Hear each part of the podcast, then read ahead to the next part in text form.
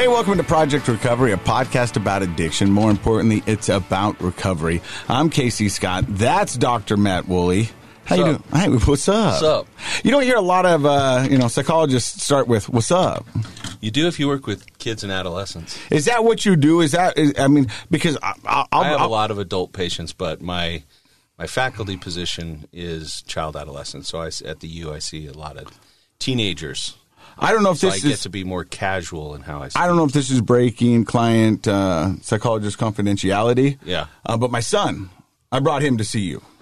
And Well, he- yeah, you just broke it, but it, But know, I can't. You're the dad. can so- I do that? I guess so. Yeah, and, and, and he loves Dr. Matt time. Well, he's a cool kid. You know, and, and he's a young kid, you know, working through some stuff. And, and, and now because of this podcast and my work with you, I always, that's the first thing I talk to people when they ask me, you know, what can I do? I go, are you seeing a therapist? Yeah, Because that's- I go, that's, that's usually a good and what do jumping off- most people say? No. Right. But no, for two reasons. One, because they didn't know that that was really an option. Because I don't, I think most people wait until a doctor says, "Hey, you should probably go see a therapist." That's probably true. Yeah. Uh, and the other is people go, "I can't find a good one," get in. and it's so hard getting Yeah. into one. Yeah. And so I, and so I'm a big fan of therapy because I, and you've said it on this podcast before. It's just a good jumping off point to figure out what's going on with you, and then find out which way to go to best remedy whatever you're dealing with. Yeah, I mean, uh, one of the things that should or hopefully does happen when you visit with a therapist, and remember, therapists can have a lot of different backgrounds. Mm-hmm. You know, it could be a master's level person, a doctoral level person, different kinds of training. But hopefully, you get some sort of kind of differential diagnosis where you come in and you might just know, hey, uh, life's not going too well for me, and then the therapist can help you figure out like what that means, what we call it, and then treatment for it. Uh, and that's what I love. Yeah. And so uh, I, I love working with you, and, and you know you're very observant. So I got to ask you a question. Okay, is it about your mustache? Nope. Oh, okay. But do you notice something different about me? No, actually, I don't. Well, I'm on testosterone. Oh, well, you always look so manly. It's hard to tell. yeah. You know? Well, because I, went and got my blood work you done. got the got the T work. I got the low T, bro. you got the low T. low T. So I mean, I've only been on testosterone a week. I've only, uh, you And know, what type of testosterone are you taking? Um, like what mechanism? Are you getting a shot? A Or- shot. okay, so you're Yeah. doing the real deal. in which my, my, my middle child Frankie will probably have to come see you in a couple years because she's giving me the shot. She's giving you the shot. Yeah. You can't give it to yourself. Well, I, it was the first one. I've only done it twice. I did the one today, and You're doing the thigh or the butt. the butt. Oh, you can do it in your thigh. I didn't know that. Oh, yeah. yeah. I mean, You can give it to yourself in your thigh. just Yeah, we don't want to traumatize Frankie. yeah. Because when she was like, "Where, Dad?" I was like, "Well, just the upper butt." And she's like, "Uh," and I was like, "Just do it." And so she did. All right. Well, she's obedient. That's good. Well, yeah, but I, maybe yeah, probably You not. can give it to yourself in your thigh. Trust me. okay. Well, you- you're kind I'm of not that kind of doctor, but yeah, I'm a but doctor. you know doctors, yeah, well, the that no, that works. It just has to be a large muscle. And it's large. Yeah, Yeah. because you work out those legs. You know, I skip leg day quite a bit. Do you? No, I do. I, Why? well, I do squats and I do the elliptical. Um, I, I don't know. I probably should put a little more attention into my legs. But the reason So I the ladies like the guns. That's why you focus on your guns. the reason I'm talking about this is because Oh, there's a reason. Yeah. awesome. I'm excited. I didn't think there was. you think it was just about me talking about being on testosterone. Yeah. No, well, kind of. Um, more importantly, uh, recovery, uh, my recovery, a big component of my recovery is working out. Definitely. And so, you know, through these podcasts and the years of doing it, people often want to know what I'm doing for my recovery. And I tell them I'm doing what makes sense to me. You've got to find out what makes sense to you and something that you can do. So we're coming up on five years, and I bet I've been to the gym every week 100% of the time since I've been out of recovery.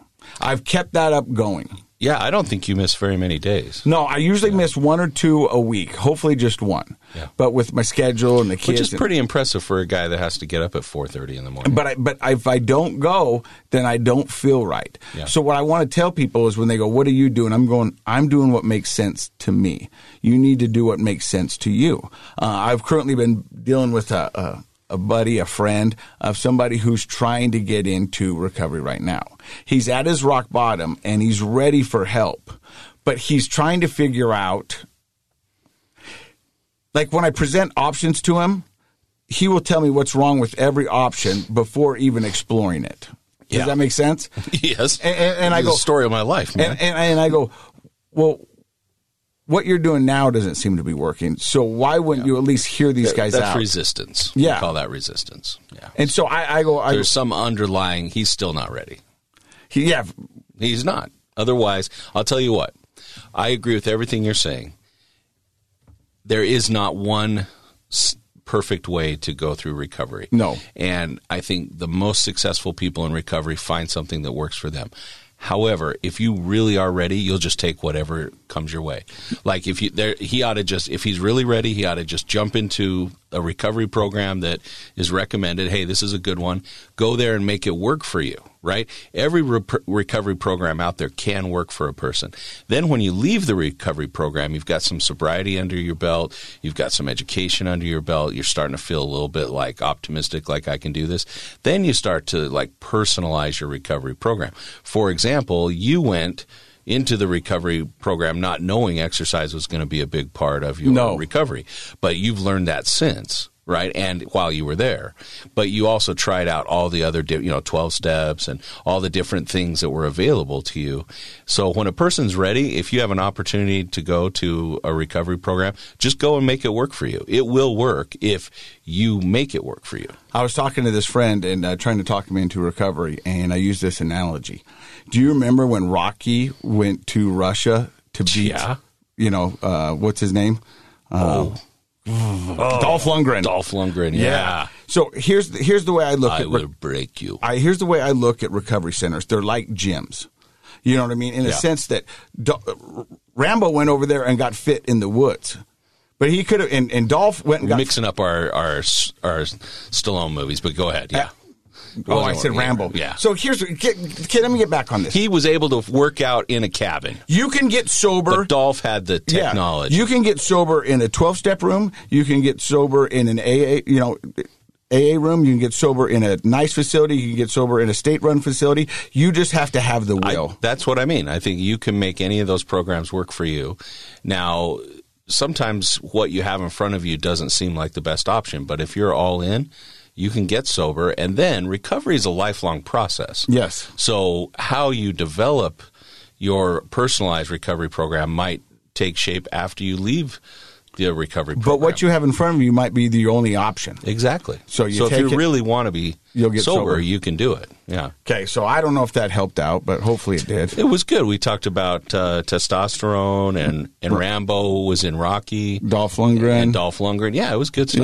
Yeah. that was all good. Then I yeah. How did your low T fit into that again? I can't because I got tested for low T. I because I hadn't been to the doctor since I've been to rehab. Uh, oh, okay. There we go. yeah, that was because remember we back. made that deal. That I we went did. to the doctor. You, you said you were going to go. and I went and had to run all my blood work, Did you all get my your cholesterol. colonoscopy yet? I haven't got my colonoscopy yet. Is that scheduled, No. What? I keep getting Why texts. I, I don't know. dude? You got to do it. Have You're- you had one? Yes.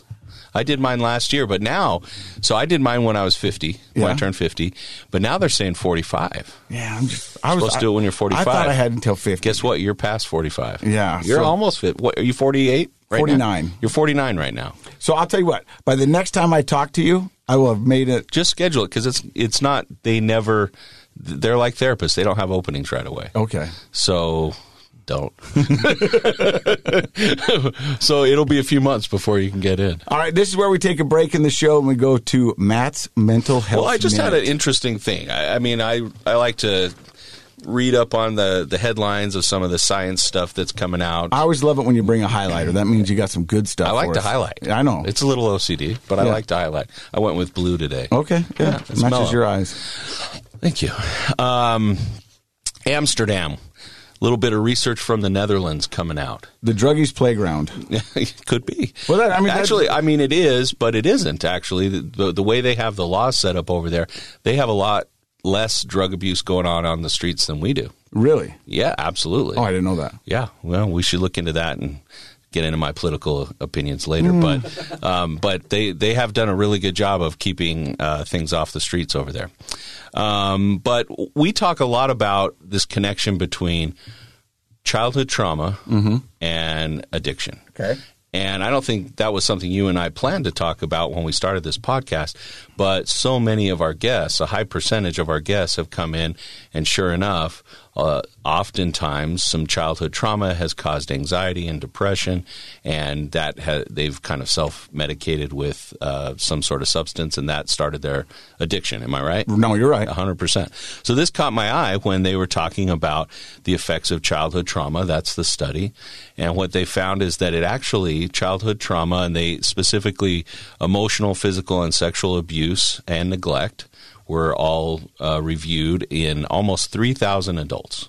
Okay. Going back in and um, the Were ma- this 3,000 adults with addiction or just 3,000? No, hang on, jump jumping the shark there, pal. Okay. I know it's exciting. Yeah. I know. I love numbers. Um, but but the first thing they found was that these folks had much higher rates of anxiety and depression. Then they actually went in and found that they have much higher rates of cortisol and inflammation and changes in their stress management system in their brain. So what they're finding, first result that's important is childhood trauma changes your brain chemistry. okay. It does. Physiologically changes that. And because of those changes, people are at higher risk for anxiety and depression. And they found some interesting just from this one study, they found some interesting things that uh, you it changes your lifestyle. So people tend to be more withdrawn. That might be the depression. They have higher body mass index. That means they're more likely to be overweight. Um, they have other unhealthy habits like binge eating, and they tend specifically to smoke more. Interesting. So the next evolution of this study is going to look more at those how lifestyle uh, behaviors, unhealthy behaviors, are a result of the change in your neurochemistry. wow. So that would include. So the only one they found so far in this particular study, and this is just one study that's sort of making a big splash right now, was the smoking. That they're much, much more likely to smoke and to have things like binge eating, so they're more overweight, that sort of thing. But the next evolution of this study they're talking about will be to look at broader addictions. How, how, but we already know smoking is there. So when you guys, as, as as doctors, get this kind of information, this is fascinating to you guys Yeah, yeah, absolutely. because this will show a trend and the the makeup of the brain and the alteration and stuff. I mean, that's There's, crazy. so there's so many interesting things about it. Number one, we could look at well, how can we do biological interventions beyond just medication? But we know which systems of the brain have been negatively affected. Uh, a lot of people don't understand that your your brain is sort of like a computer. It comes with some hardware loaded on, but then all of your experiences are like loading up software. You can customize and change your computer over time. Right? Wow. So our brains are the same way. So imagine the, the negative impact that can have on the system of being abused or neglected, right? Those So- childhood traumas. The childhood traumas could be uploading a virus. Absolutely. That's a good way to think of it. And so everything we learn, everything we experience uh, creates neural pathways, and not all of those are healthy. And we found that specifically in the stress areas of the brain have to do with things like cortisol in your bloodstream and things like that. Those are different. They're negatively impacted. So it makes sense that a lot of our guests on the show have had childhood trauma because they're self medicating and creating uh, a higher risk for addiction by trying to manage that system. So I just thought it was fascinating, sort of validates a lot of what our guests have said. And the cool thing is, we might be able to develop biological and uh, behavioral and, and cognitive interventions for people specifically for stress management so that they can be at less risk for addictions and other negative lifestyle things. So we're going to get to our guest in a second, but uh, so what I'm hearing is that if somebody here is listening to this podcast and their child or themselves had some trauma, the best thing to do with that tra- trauma is to talk to somebody to figure that out because if it goes unchecked, then that's when the long term ramifications of the problems can occur. yeah, the longer that you go without any help or support, the longer it has a negative impact on your brain. because growing up as a child for me uh, and and I still hear it and you know when people get divorced or whatever people will often say well children are resilient they'll bounce back and I'm not saying that children aren't resilient Yeah. but they should probably get that help if they can early on Yeah, their children are resilient, uh, but they're also in the process of their own neurodevelopment. our neurodevelopment's in decline at our age. okay, but when you're a Even kid, on testosterone. E- yeah, even you on testosterone. The testosterone part's doing awesome, though. I Okay, can tell. You look, yeah. You're really powerful looking. Um, but uh, that brain development, all that is still happening through childhood and adolescence, uh, really up until about mid 20s. Mm. And so what we know is that if we're getting off track because of a trauma, we can get back on track. And it's not going to happen magically You need some you help. Need, you need some help and support. So if if yeah, if you've had childhood trauma and you're an adult, it's not too late to get some help and support with that. Even things that are as simple as helping you learn new ways to manage stress because your stress management system is impaired. Mm-hmm. If you are, you know, the, the person taking care of a child, a grandparent, a parent, an aunt and uncle, somebody like that, and you know or suspect they've had trauma or neglect, then it's good to get in and get some help from a professional so that they can start to learn to get back on track earlier in their life before their development's finished. I love it. Thank you very much. Anyway, I thought that was kind of cool. Cool, and you'll keep us updated as more information comes out. Yeah, I think that this study seems to be uh, kind of spurring a lot of discussion about future studies. In the business, they say this it's got legs. It's got legs. There you go. Hey, our guest today is a big man. He brought us Lays and a puppy. I know, right? His name is Moana. They call him Mo. How do you say your last name? Ofahengaue. That's how you say it. that is how you say it. and so we're gonna we're gonna find out a little bit about Mo's story. But right now, you've been sober for how long? Four months. I just hit four months on Jan or May fifth. Congratulations. Congrats. That's That is awesome, awesome. Thank you. So we're going to hear Mo's story coming up next. You're listening to Project Recovery. Welcome back to Project Recovery. I'm Casey Scott. That's Dr. Matt Woolley, the man holding a what kind of dog is that? Uh, teacup labradoodle. Teacup Labradoodle. Oh, that's Louie. That's Mo. And uh, Mo, you got about four and a half, almost five months of sobriety. Mm-hmm. Uh, where does the story of Mo begin? Uh, a little Mo, because I can't imagine you ever being little. Because how big are you? Uh, six four, like two fifty. Oh, that's a big boy. You put on weight when you sober up. So where does the story of Mo begin? um, I was born in Hawaii uh, at Kahuku Hospital in 1993. For some reason, I got it tatted on my knee just in case I forget. Um, You know they put that on a driver's license. yeah, I know, I know. but that expired. You can't- My tattoo will forever Can't be too safe. You can't be No, too I, safe. I, I- I got it. Uh, and then uh, did you grow up in Hawaii? Yeah, so I grew up in Hawaii, half in Hawaii, half here. So both are home to me.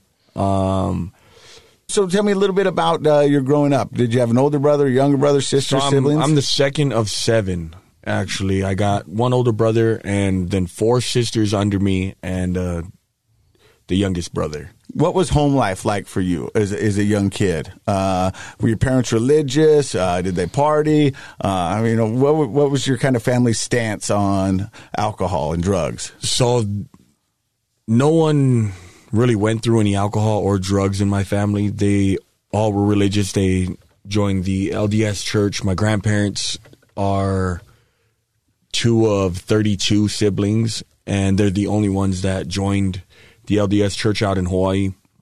And um, yeah, my parents never really they they drank every once in a while, but it wasn't. They belonged to the church. Um, so I, I have a Mormon background, raised, got everything we ever wanted, um, but we grew up with this old school. You don't really talk about it. Okay. Polynesians, you don't. We don't feel the need to talk about it. You either handle it or you let it go. Does that go for kind of everything in life? Or? Yeah. Yeah. for all any like ideas as children you don't really have ideas you just kind of like do what your parents say and you either rebel really young or you Just fall in line. yeah and when you rebel you still have to fall in line so it's like you get that little moment of grace but you know it comes with consequences. And funny story actually when i was living in hawaii i was nine years old.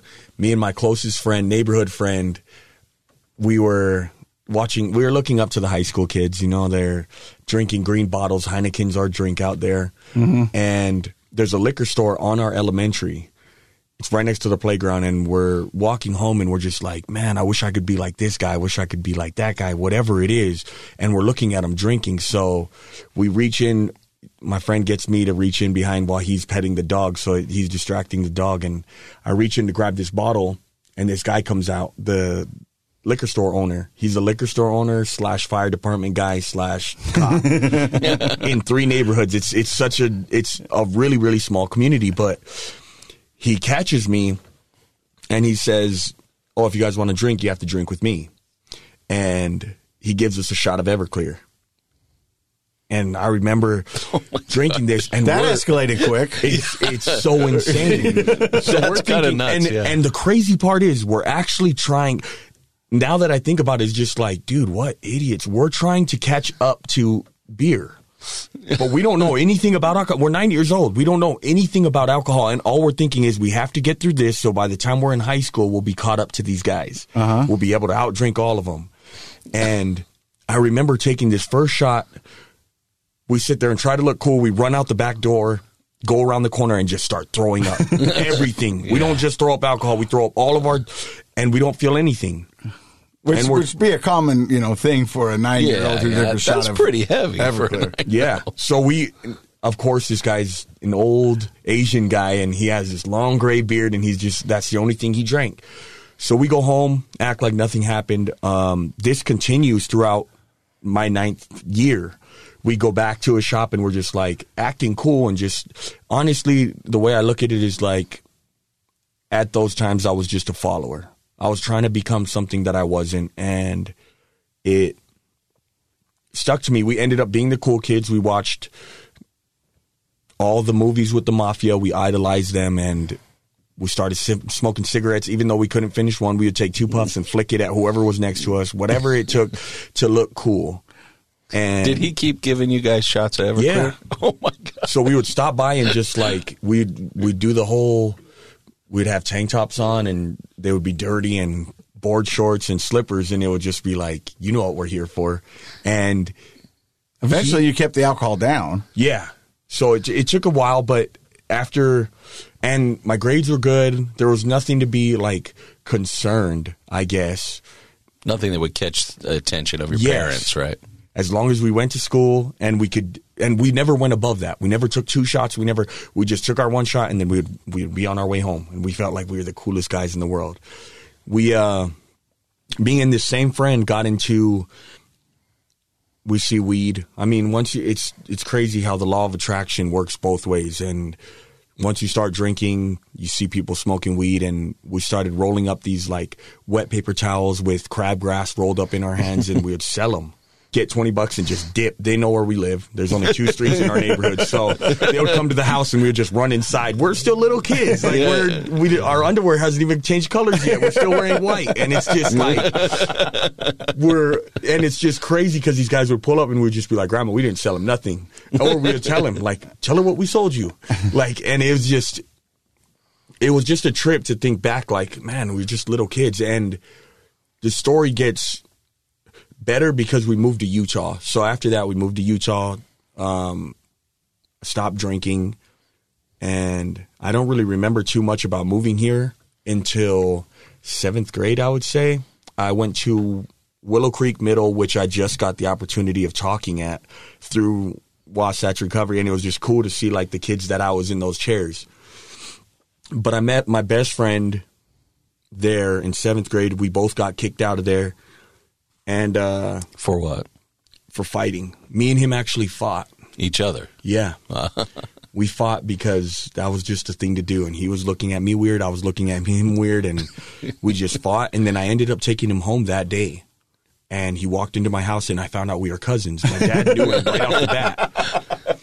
I found out we were cousins. Yeah, it was a crazy thing. It was my dad was just like, "What's your dad's name?" And he was adopted, and then, well, he was yeah, he was ad- partially adopted, whatever it was, and he's like, "Oh, my dad's this," and then my dad's like, "No, what's your real dad's name?" And this is the first time I've talked to this kid, and I'm bringing him home, and then he's just like, "Oh, his name's this. How'd you know?" And he's like, "You look just like him." So That's funny. we become best friends and uh we're just kind of on this like we should take over the world I mean, we're little kids still. We're we just got kicked out of school, and back then, I say back then, but it nowadays it's a whole different life. So it's like really back then, it was a whole different thing where like my generation idolized the bad kids. It's it's such a weird thing to me now because it's like realistically I idolized the kids that were in band. I idolized the kids that were smart. I idolized the kids that got straight A's and I get kicked out and then it's like, yeah, I guess I got to choose this lifestyle. And uh, the thing that Do you feel like you chose it, or do you feel like it chose you? Because in your head, you you tell yourself a different story. You know what I mean? Is like I feel like I chose it. yeah, I was, I think there's something powerful though when you're that age, especially you're a 12, 13 year old boy, and even a 9, 10 year old boy, you want to be powerful. And so I think, you know, you, you, you recognize on the one hand, I'm just a weak little kid and you look up to these great big guys, but there's something powerful about the dark side. Like, like, why do you think little kids love Darth Vader versus Luke Skywalker? They love Darth Vader because he's big and powerful and strong and he can do whatever he wants. Yeah. And so, like, the mafia is kind of like that too. Like you mentioned, you like to watch some mafia movies. Like they they don't obey laws; they do their own thing. You know. So on the one hand, it's kind of cool. You could recognize that you did idolize the kids that were doing good stuff, like band and getting good grades and being smart. But on the other hand, they're not powerful. They're they're admirable, and you kind of realize they're going places and things are going to be good for them. But on the other hand, I think all of us kind of tend towards the dark side when we're that age, kind of being like, "Oh, that's powerful." for sure. I so do you guys start getting in trouble? yeah, so we were already getting in trouble. We're we're smoking weed, we're dealing weed, and we're I live right across the street from the junior high. So even when I got kicked out, it was fine. I lived right there. I could still go and see all my friends. I could get chased off of properties, whatever it was, and it's right when you said that. I, I just thought of um, I think it's the reverse Disney. I think I like that. no one realized how strong the underdog love is to where it's like maybe people wanted to see Darth Vader win. Yeah. Like Disney came out and it was like, I already know what the ending is. Everyone's going to live. Those two are going to get married from the very beginning of the story. And it's just, that's the way it went. And everyone's used to this happy thing. But then it's like, man, wouldn't it be crazy if Darth Vader just Wrecked everybody. killed him? And it's like, holy sh, that's the different, that's the different, like what I expected. But I, I think just rooting for the underdog was like my thing. And, um, so me and my, and, and I love the mafia because they did it they're like one of the very groups that like the very small percentage of groups that said they did it wrong but they got out they they did it right they did the wrong the best way that they could and they actually succeeded and left on a good note which just blows my mind because it's like everyone else gets hit for whatever it is like gangs you get caught up with this you go to life but these guys just perfected the underground work and it's not it's it's a horrible ending but it's like Yeah. They perfected being bad. yeah Yeah. They're- you know i used to talk in just italian accent when i would go to houses and like smoking cigarettes and talking like this. And it's just it was such a cool thing to me to have this alter ego of they call me tony. Like no one calls me tony. But the fact that i could say it and people would sit there like in Doing your best De Niro in seventh grade. It was huh? just and it, so so 14 that- years comes up and my my best friend still to this day he's he's locked up and he's one of the biggest reasons why I got myself sober. But he brings home meth and my whole life just blows up. at 14. Yeah. That's pretty young. and we're thinking we have the house to ourselves and we're and it, he's telling me like yeah this is what we're gonna have to do in the future and i'm just i'm already in it so it's like i never even got that opportunity to sit there and set the guidelines of like oh i would you know a lot of people become this i would never do that i would never smoke meth and then they end up smoking meth What do you think he meant by we're going to have to do this in the future? well ju- i think just the path that we are on He kind of felt like it was inevitable. Yeah, we were just the we were the cool kids, which I hate. That like me and him both would bully the bully, but we almost gave in to like the cool kids. We were the kids that everyone could go to, from the band kids to the guys that wanted to be gangsters. Like they could all come to us because we were sticking up for everyone. But really, we were just fighting doesn't help anyone. Mm-hmm. Fighting is just another fight. It's not you don't save a life. Like I believe in bullies need to be around because there's bullies in this world. There's bullies when you grow up. There's always going to be bullies, and it Learning teaches how to deal with people. Yeah, it, it it highlights the kids not only that are getting bullied, but the ones that stand up for bullies. For, for kids that are getting bullied, like it gives everyone that shot to like almost become friends. Mm-hmm. And um, so yeah, my first time smoking meth was when I was 14 in my friend's house, and his dad pulled up right when we smoked. Oh, And for those of you that haven't smoked meth, the moment that you smoke it, all cops are everywhere. There's holes in your blinds, and you're just looking through windows, looking. And his dad pulls up, the garage opens, and I remember taking off out the back door. And this is my best friend's dad. So he, every time he sees me, he's like, "Oh, you say hi." I'm dipping, dodging, nothing, and I run home and I call him, and me and him both think we're going to hell that night. we're like, dude, I don't even know what meth. We don't. We don't even know what meth is but we think we're going to hell because we watched all the commercials. Dare was out back then. Yeah. And it was the don't do drugs, just say no. But I was just in in the Polynesian community again saying you don't talk about it. You either handle it or you don't. It's tough when you need to talk because I don't know how to talk to my parents. I'm still working on it to this day. How old are you? I'm 29. So when you smoke meth that first time, you guys think you're going to hell. Um, I'm guessing you, you did it again. No. You didn't. Nope. We got so scared that day that we never touched it again. scared straight. Yeah. It was because, dude, we had like the fact that is, I think it was the fact that his dad came home set this intention that if we're going to do it again, someone else is going to pop up. God Yeah. forbid it's my dad because we're done. we're done. The whole house is broken. We're dead. So where do you go from 14? Uh, how does your high school years look like? So I actually started. I sucked at football my whole life. I this I shot up in size. I was five five until ninth grade, and I've always had leg hurt, cramps or growing pains. And over the summer, I shot up to six four. Wow. And In one summer? yeah, Wow. I had pains my whole life, and me and my brother were literally like twins.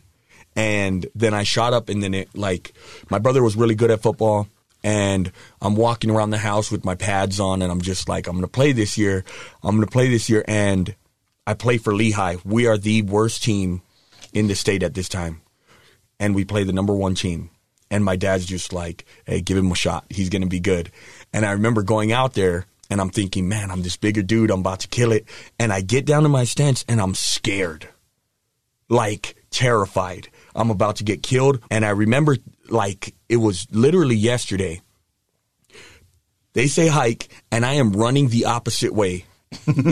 I'm playing D end, and I'm running straight sideways towards the sideline, and this O lineman is chasing me, and I'm trying to push him away from me. The quarterback, the ball was oversnapped, and it hits his helmet, and the quarterback pushes it, and I'm running away from him, and I look up, and the ball's right there. I catch this ball and run it in for a touchdown. no lie. What was so crazy about this? The moment I scored, I was celebrating. I throw up the ball, and I scored three defensive touchdowns this game In one game? in one game against the number one team. We beat Lone Peak, wow. and I just I became a football player. Since that game, I never looked back. I I literally don't tell anyone that part because they don't. The way it looked was like. Oh, Looked I like you I knew what you were doing. you see this film, I am literally where I'm not supposed to be, and the ball is nowhere near where it's supposed to be. But it just changed my my thinking. So that that year, I actually earned a scholarship after the season from Utah, Utah State, um, Oregon State, and it was my first year playing football. Fast forward through so high school, I kind of just spent the football time. I Yeah. just I was that that guy that balled out. We had a bunch of dudes. We had Garett Bolles, who just went to the league a couple years ago. He was the number one pick in the draft. He played with us. John Ursua, playing at the Seahawks now. He's uh he's just visiting right now, so I got to hang out with him. And um we were just ballers, man. We were out in Westlake High School, brand new school. We have 15 people living with us because recruiting's a real thing. And we're just I'm I'm I'm that guy. So I'm living to my best life. I actually end up picking up a scholarship from every team in the country. That year was Bama and LSU. They offered me, and um, I got to take my trips. Greatest time of my life. I got to go to Florida State, Florida, South Carolina, Michigan. I got to just see all those schools and just live the hype. And last second, I chose Utah. So I actually went to Utah. University of Utah? Yep. So I played there. Um, I had three years there. So during this, during high school, the one issue was I couldn't give up drinking, and alcohol was okay because everyone in high school was drinking. So it was okay then. And um, when I got to college, I was so I was working in high school also. I was working for a, a construction company called AAA Barricades, and I was working throughout high school. Got to college, I was still working, so I had more money, and then drinking kind of like obviously clouded my judgment. I started dealing uh, meth while I was drinking. I wasn't touching it anymore, and uh, but I, I just couldn't control drinking. Man, I was drinking literally twenty four seven. Like While you were playing football? yeah. And I was like, the crazy thing was, I was doing it. Like, I was supposed to start my freshman year. And then I told him, you know what? I want a gray shirt. So I gray shirted. My second year came up and I was like, honestly, coach, if it's for me, I'm in a red shirt. Because if I'm this good now, I just want to play one year and go to the league. And everything happens perfectly. Red shirt. And um, right before, so 2015 comes up and we have a mock draft. We do a mock combine, and I'm 265. I'm feeling great. I'm still drinking, but we have our mock combine, and I clock a four five. I have agents hitting me up, and I'm just ready to go to the league. Keep in mind, I haven't played it down yet. Wow. And that's really fast. That's You're running that fast and drinking. yeah. Wow. And but my body's so reliant on it. Yeah. It's just what I did. I mean, I'm sitting in class with a water bottle full of Everclear. I only drank Everclear, most likely because of what I started. Early with. life experience. Yeah. Yeah. and it was just easier. It was cheaper. It was at least I could get to the point, and then we're celebrating from that night. So we're we're having this huge dorm party. Um, the cops come and shut it down. We had two thousand people in the dorm room up at the U, and and I'm killing school, dude. This is what's crazy. Addicts are the smartest people on this earth. I really do believe so. It's funny that I met you because my degree is psychology. Oh, great. I'm one semester away from graduating All right. still to this day. So I'm taking 24 credits a semester while I'm there, and just everything's going good, but I'm hiding this demon. And but everyone knows because I'm I'm showing up to practice and no one can really say anything because I'm making plays. I'm doing great on the field, so that's all they care about. And at this party, um, so it's crazy. It's seven years before this party. My mom got into a moped accident cracked her head open. She got like 37 staples in her head, and we weren't allowed to touch mopeds. Believe it or not, at this celebration, my car's gone, and there's a moped outside that belonged to like some of the U boys. So, my first time ever riding a moped, I go and pick up this food, and I'm taking this food to these girls.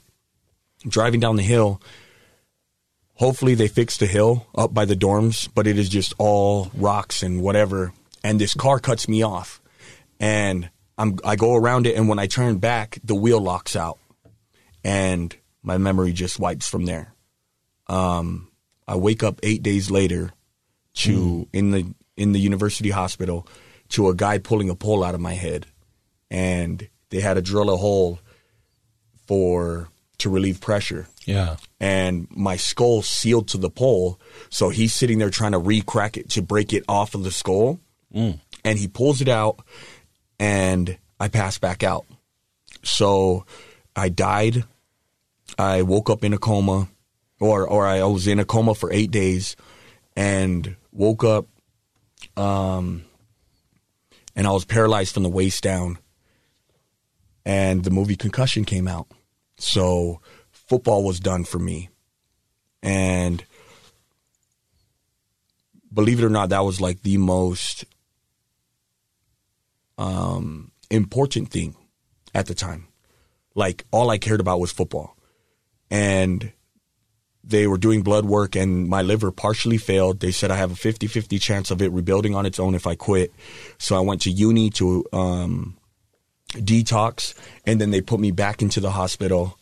Um, and about a month later, the doctor couldn't explain it. No one could explain it, but as I was learning how to walk and talk, I literally woke up one day and everything was back.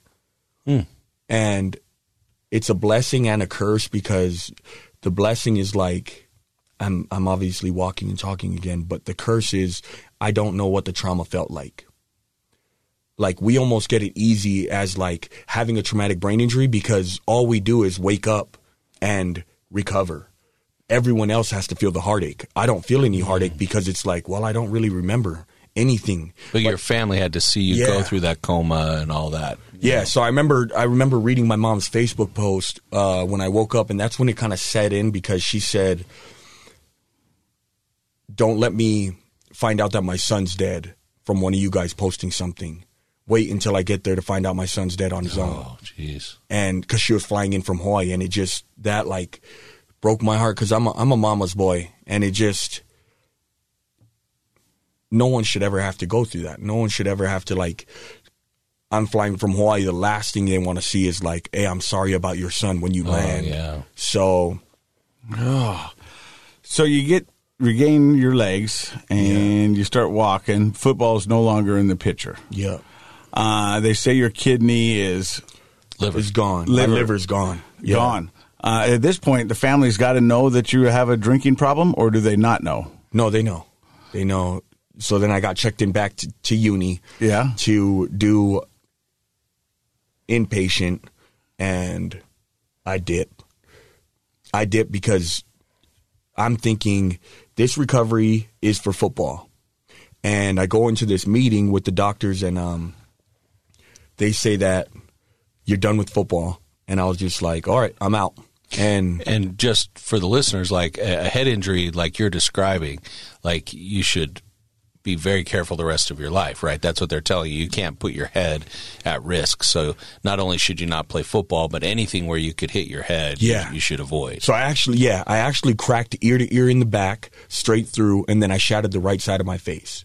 Wow. And yeah, it was just, it was unexplainable that I was back. But the moment that they asked, well, they told me that I'll never play again. I'll never, there's so many precautions. I walked out of the doctor's office because I felt like I didn't have anything. That became my identity of mm-hmm. I'm a football player.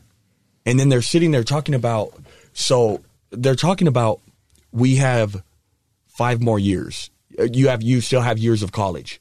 And I'm just like dude, I don't I don't care about college. Like I'm going to school so that I can play football. I'm not going to school because I want to better my future.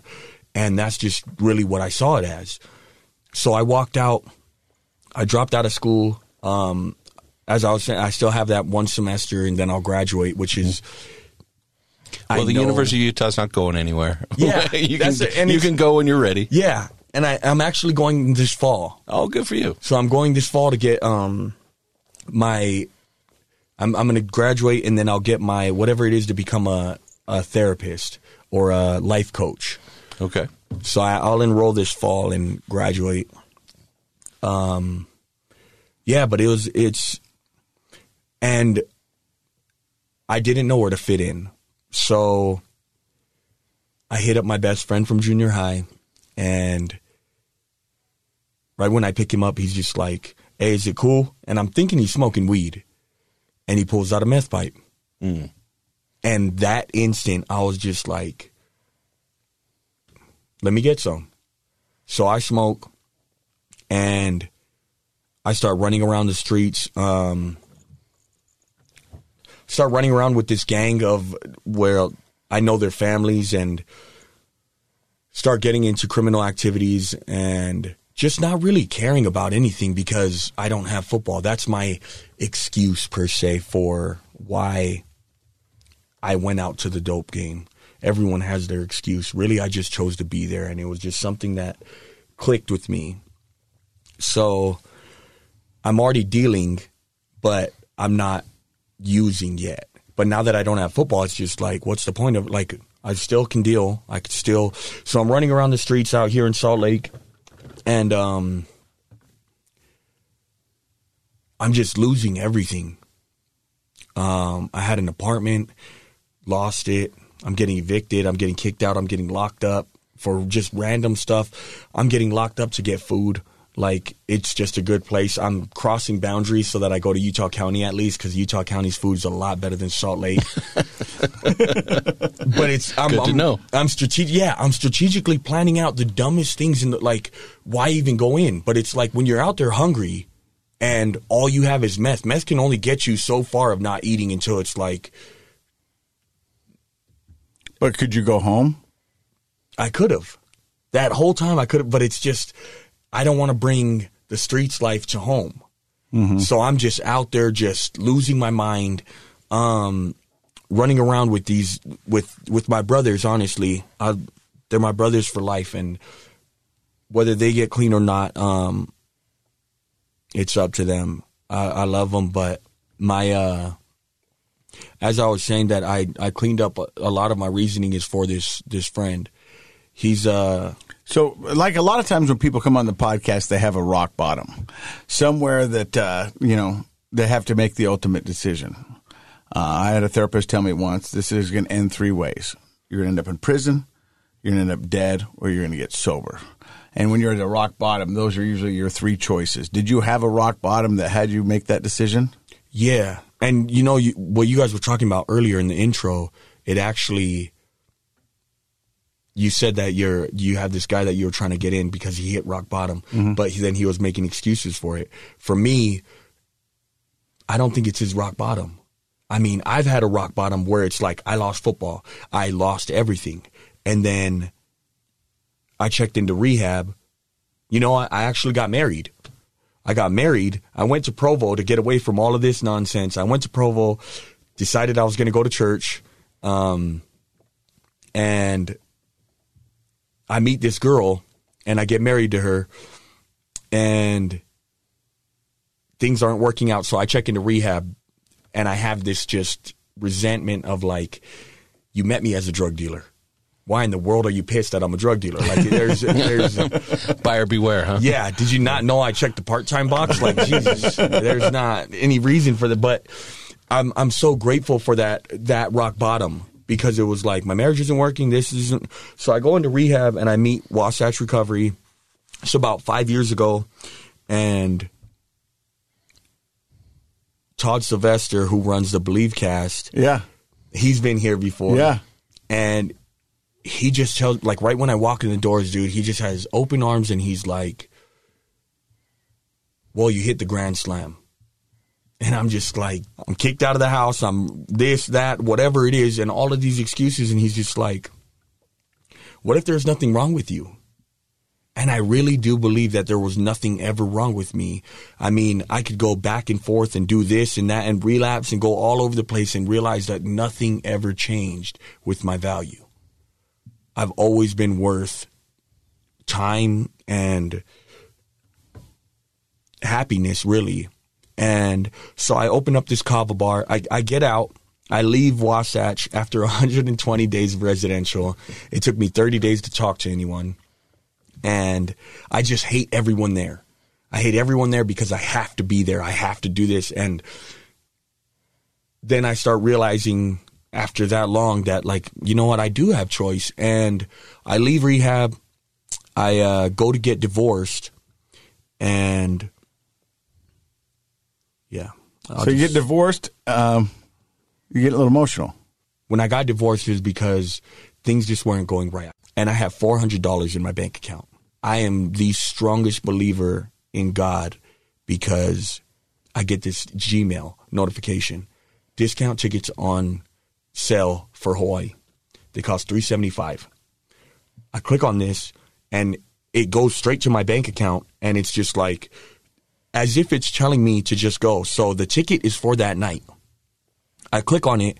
It comes out to be three ninety four. So I have six dollars in my account, and I take that one way, go to Hawaii. I move in with my grandparents, and I start working. And going to Hawaii, being with my grandparents. My grandpa's sick now. He's on bed rest. He's he's beat cancer five times, and now we're just enjoying our time with him until he passes. And um, it was such a good time to go out there and uh, be with him. But I saved up enough money to open up a kava bar, so I moved back to Utah. Opened up this kava bar with my pops, and um, it was called Recava, short for recovery and uh, it was something to give back, something like a place for people that don't know what to do. Like the hardest thing is the transition. Mm-hmm. You come out and everyone still is in that same place where you left. No one got any therapy. No one got any. They're all just thanking you. And I mean, I appreciate the thanks, but for for a lot of my friends and family that come up to me, um, it honestly is it's surprising to me because everyone wants to like congratulate you or thank you. And it's just like man if only i could tell you straight up that i didn't do it for you. Like you need just as much help as me. I'm out here for me and as selfish as it sounds i'm only sober for me. I can't like thank you for what? I'm i'm no i get it. I get it. Well we talk a lot about you know Casey's had the best intentions to get sober for his kids. Most people that come on the show say that they had the best intentions to get sober for somebody that they loved. But in the end, if that sobriety isn't for you, it's going to fail. So yeah. I think you have the right idea, and uh, and hopefully it's a good example to the other people around you that they may need to get their life back on track. But you uh, start a kava bar, bar with your dad. Yeah. Uh, how's that going? So it shut down. Oh. So I ended up I was working at the airport. It wasn't making enough money. I was I started it and then COVID happened. That's just me and the man upstairs way of communicating. Anytime like it's got to be hard-headed just like the accident. Yeah. That's the only way I would un- come to the understanding that I got now. And I love him for it. It's all opportunities to where the Kava Bar was going it it was it was a cool place to kick it. It was my sanctuary, so I got a job at the airport and I'm working at the airport to pay for the job for the bar because the bar's not really making too much money and you can only do that for so long. That's kind of like you can only work for something else mm-hmm. just like sobriety. You can do it for someone else, but it's only going to take you so far. And after three years of just working, my dad, um, he's supporting me from the outside. He's not really into it. He's kind of just too busy.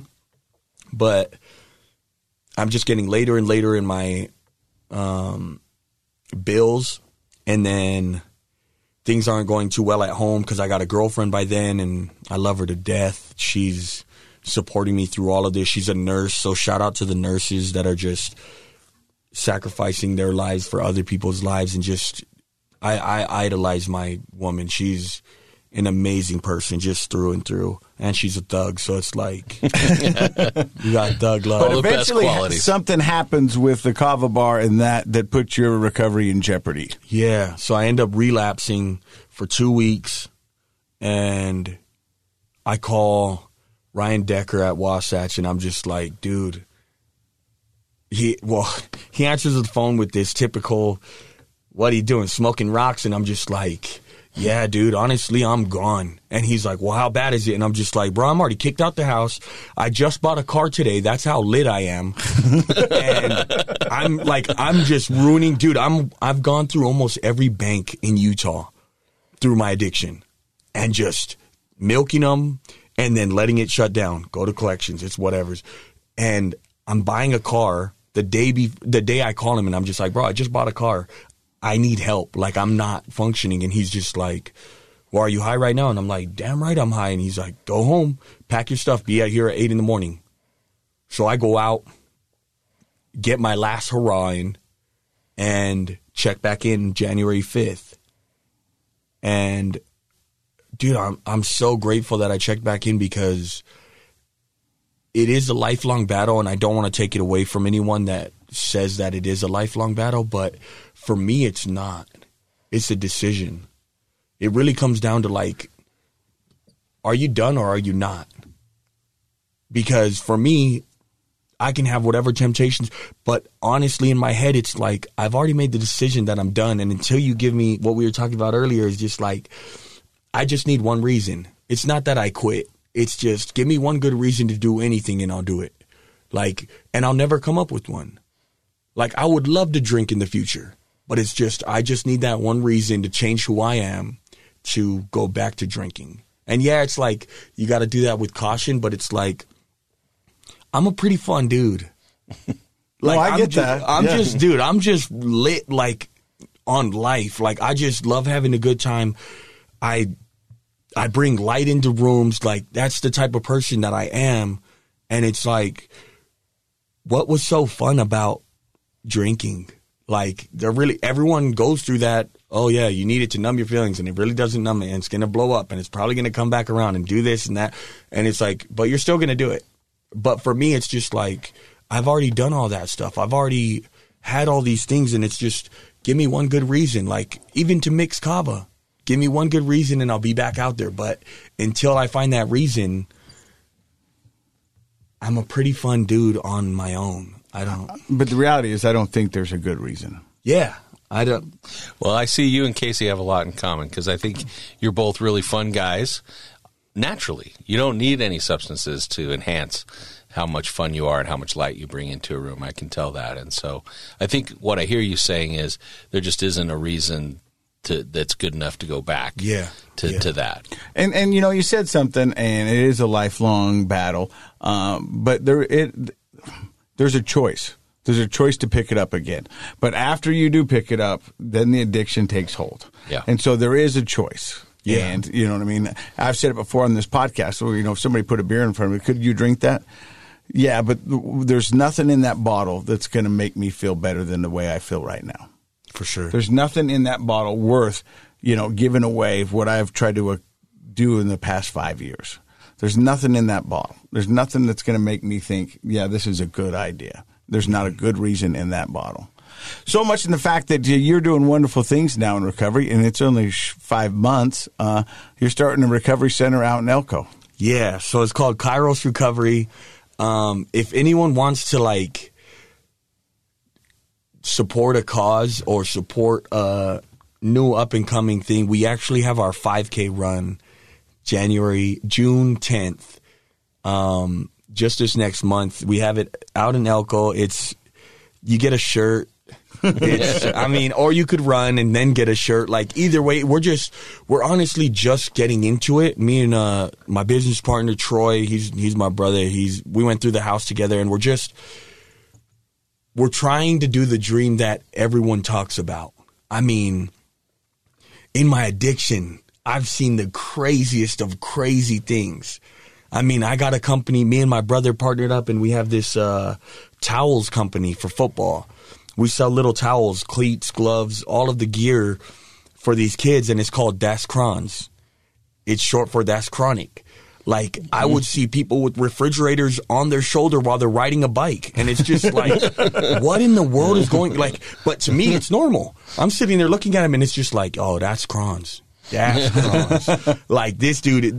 But it's like, when sober, what is like?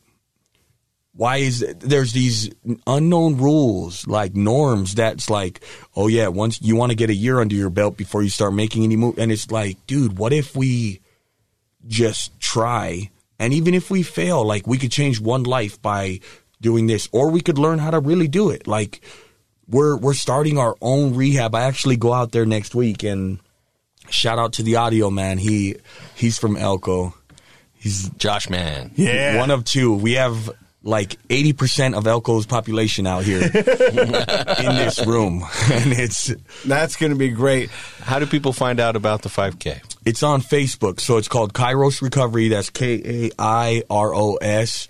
Kairos Recovery 5K Run. It's on Facebook. You can sign up on there, or all the information's on there, and it's just, yeah, I'm just excited. Oh. I love it. I can see life in your eyes. I can see life in your face and your mannerisms. And I, I I mean, you, you, I love everything that you stand for. And I think it's cool. Dr. Matt, what are your thoughts on uh, Mo? I like Mo's uh, attitude of you got to make choices, right? And so in the end, you got to make a choice to be sober. You have to make a choice to start a recovery center. You have to make a choice to be your best self. And every good thing starts with a good choice. And so I think that's something for us all to keep in mind. I think too often in life, and I know I'm guilty of this, we kind of wait for good things to happen. And I think if you really want good things to happen in life, it starts with you making the choice to make it happen. And then other people and other things fall into place to help us when it's right. So I, I, I love that energy that you're bringing, and best of luck. Uh, anybody who's out there getting ready to start or is running a recovery center has my admiration. I think that's an awesome thing to do. The thing I love about Mo, and it's you hear it a lot in recovery, and it's always do the next right thing. Yeah, do the next right thing. Uh, it's not always the easiest thing, and, and starting a recovery center is not easy. But if it's the right thing, it's the right thing. So if you use that as your guide in life after you find recovery and doing the next right thing, it's pretty hard to go wrong. Yeah. If you do the next right thing. So I want to ask, will you come back after you get things up and running out there in Elko and come back on the show and talk yeah. to us about about how your recovery center's going? Hell yeah. We would, would love, love to come back out. Yeah, let's do that. And my thought is is if by chance this doesn't work, you've got a future in dog taming because you've had that three month old puppy on your lap this whole time and it hasn't barked, it hasn't moved, and uh, uh, a good dog. Yeah, no, we love him. Me and my girl love him. He's he's the greatest thing. We honestly, it's so nice to have a dog. I mean, I use the whole like, oh, I could really use a recovery dog. like, I, I'm, my thing is humor. I think if you don't laugh, you're done. Like, there's, like and that. honestly, like, with my mom, even though it's messed up, it's like my mom had this litter, and I was just like, man, I could really use that like recovery dog. I mean, who knows? I could relapse, and it's just like you have to. It's kind of like using the whole like it, over here in Utah. It's like I tell every kid at these football camps, like when they really want cleats, I'm just like, go up to your mom and tell her, hey, one of these days I'm to leave you and go on a mission. this is all I ask for, and it works every time. and I like it's it's one of those things that like it shouldn't be played with, but like if it is, it's that's like well, funny. that's to the. Well, I love it. Hey, Mo and Louie, thank you for stopping by. Dr. Matt, thank you for joining me every week. And Josh, the uh, eighty percent of Elko. Yeah, thank you for being here. I love you guys all. And in case you forgot, Project Recovery is what? It's a KSL podcast. Let's hear your dog voice real quick when you're talking to Louie. Oh, Louie, Louie.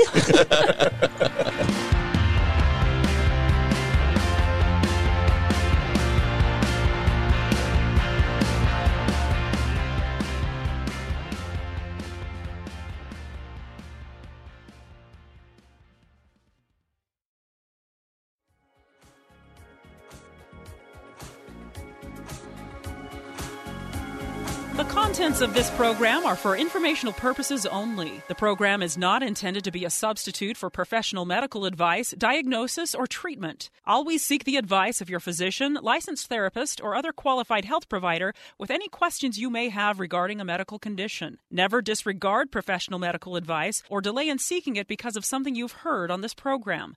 KSL does not recommend or endorse any specific tests, physicians, products, procedures, opinions, or other information that may be mentioned on the program. Reliance on any information provided on the program is solely at your own risk.